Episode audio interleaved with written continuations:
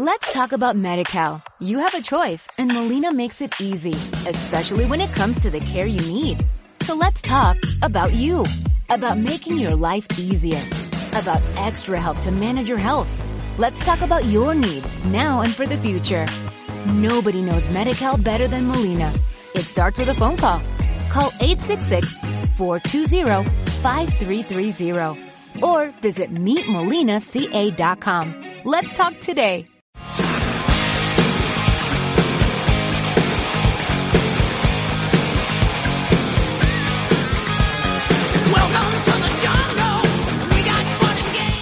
Hola, hola, probando, probando. ¿Se me escucha? Sí, Alex, se te escucha alto y claro. Déjate de tonterías, que tenemos que grabar esto tú y yo solos y que tenemos todo el equipo fuera en las Bahamas y esto, vamos, tenemos que ir a por faena. Bueno, pero recuerda que hay que tener buena calidad de sonido si queremos que nos fichen de podium. Que no nos echen de aquí.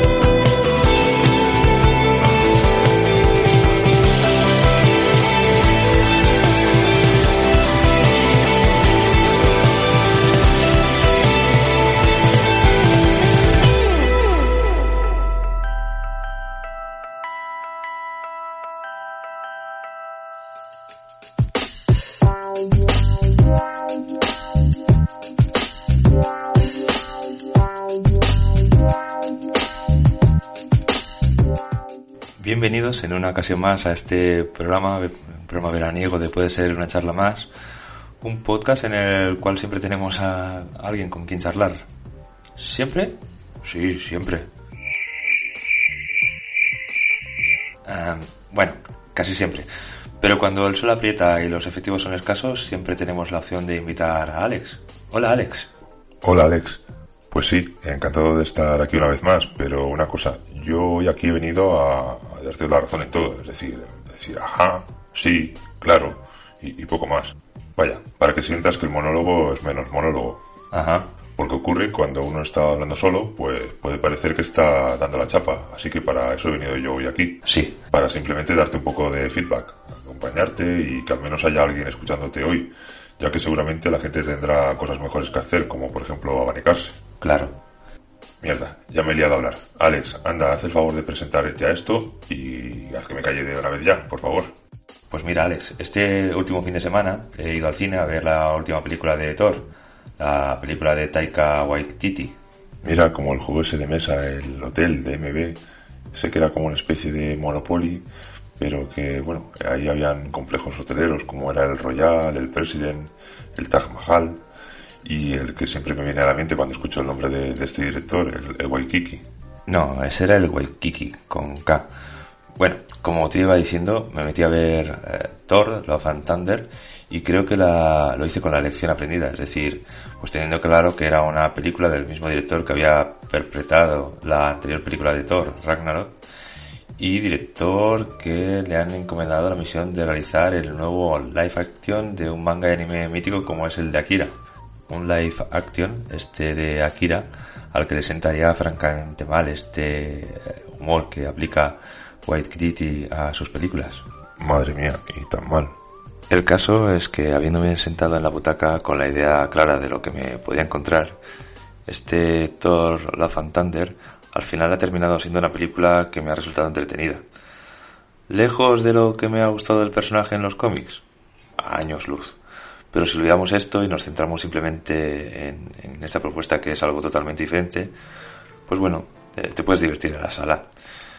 Esto es como los viejos lectores de, de Dragon Ball, eh, que ahora se ponen a, a, leer o a ver algo de Dragon Ball Super, es decir, de lo último que se está haciendo y seguramente habrá muchas cosas que se les pueda atragantar, realmente que no, que no puedan verlo.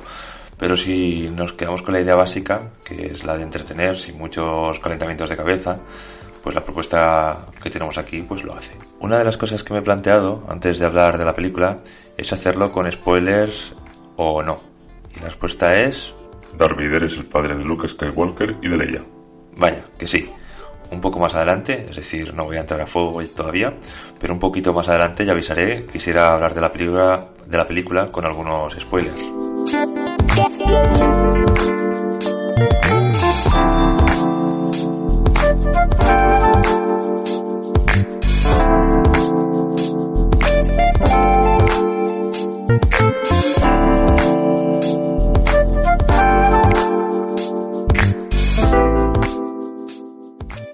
Empezar voy a hacer algunos comentarios en torno a la película. Empezaré por el casting de actores, eh, que para variar lo encabeza Chris Hemsworth en su papel de Thor, un Thor, por cierto, más fuerte que nunca, con Natalie Portman, que regresa a la saga como Jane Foster y también más fuerte que nunca, y Christian Bell en el papel del malo de la función, Gore, el carnicero de dioses, una amenaza bastante seria para nuestro héroe. Además de Tessa Thompson, de nuevo en el papel de Valkyria, el propio Taika Waikiki que le pone voz a Cork, Jamie Alexander como Sif y un sorprendente Russell Crowe en el papel de Zeus. Y el elenco de actores que forman los Guardianes de la Galaxia, como son Chris Pratt, Dave Bautista, Karen Gillian, Vin Diesel o Bradley Cooper, entre otros.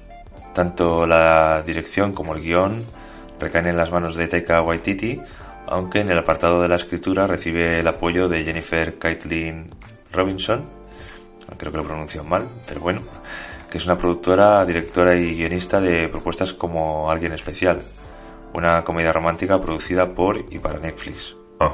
La película se estrenó en España el 8 de julio del 2022.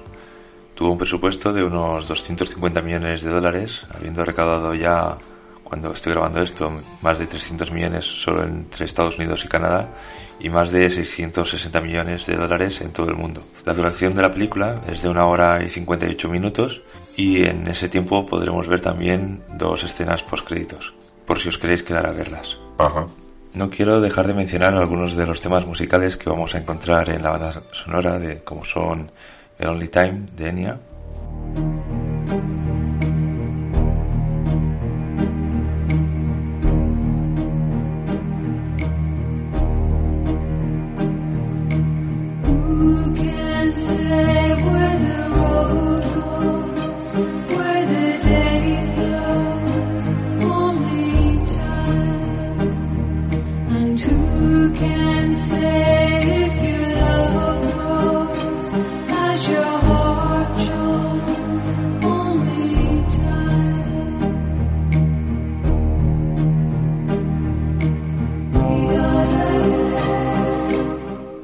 Que este tema también aparece en el famoso anuncio donde Van Damme hace el split entre dos camiones, el anuncio de Volvo.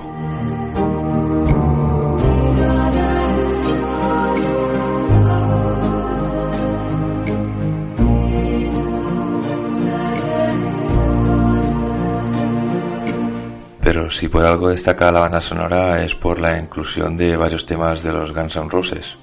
De hecho, uno de los personajes que vemos en la película, el hijo de Heimdall, eh, se llama Axel en honor, de, en honor del cantante del grupo californiano.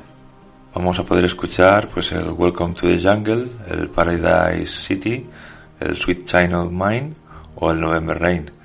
Vamos, que o bien a Taika le gusta la música de este grupo o bien que es una música que le resulta divertida porque la utilización de, de los temas pues termina siendo bastante, no sé, vamos a llamarla bizarra esperpéntica. Bueno, Alex, pero yo creo que, aún así, yo creo que a Taika le gusta esta, la música de este grupo. ¿Y a quién no? A alguien habrá. No conozco a nadie que no le guste. Bueno, pero alguien habrá. Si tú lo dices. Sí, uh, mira, bueno. Y voy a pasar a comentar un poco lo que sería el argumento, o bueno, un tramo de la película. Aunque si no la has visto, si no has visto la película, pues aquí ya voy a detallar algunas de las cosas que ocurren. Y por lo tanto, aquí ya podría decirse que empiezan los, Spoilers. A ver, voy a beber un poco de agua.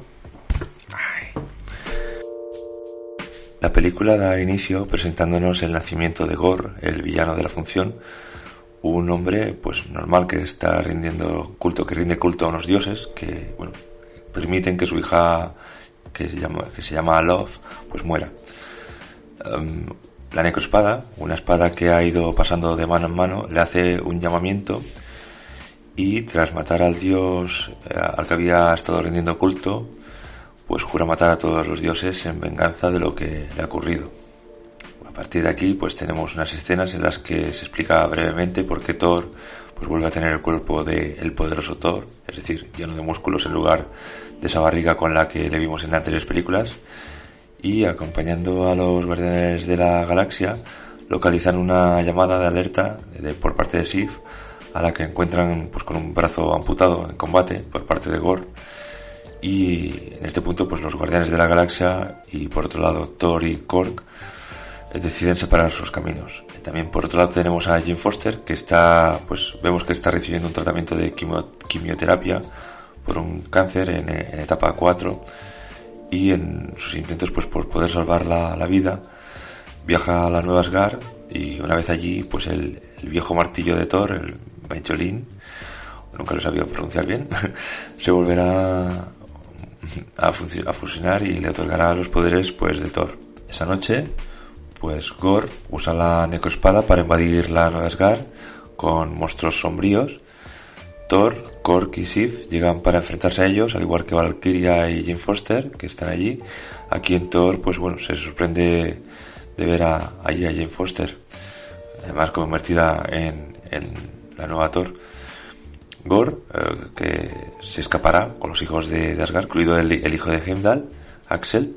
De, alguna forma, pues Thor consigue comunicarse con Axel y deduce que los niños están en el reino de las sombras.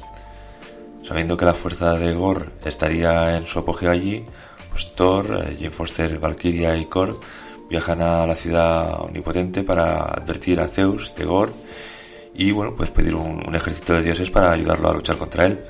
Zeus no, no se muestra nada interesado en ayudar, es más, pretende quedarse en la ciudad omnipotente tratando de salvar su vida y la de otros seres divinos, pero a ello se opone Thor y sus amigos que terminarán por escapar de ahí pues con el arma de Zeus, incluso pues atravesando, atravesando a Zeus con ella. A partir de ahí ya la fase final de la película en la que Thor y una debilitada Jane Foster, debilitada por el tema de, del cáncer, pues plantarán cara a Gore no, no voy a entrar en, más, pero bueno, digamos que ya entraremos en la fase final eh, con el desarrollo final de, la película. Te has olvidado de mencionar lo de Van Damme. Ah, sí, sí. Al, inicio de la película, en una de las primeras escenas de acción de la película, en las que vemos aparecer luchando a Thor, pues nos vamos a encontrar al dios del trueno con las piernas abiertas. Es decir, hay dos enemigos eh, que van con una especie de naves eh, que, que se lanzan hacia él y, hace pues la, ese split de, piernas como, como el Van Damme, como en el anuncio de, de Van Damme.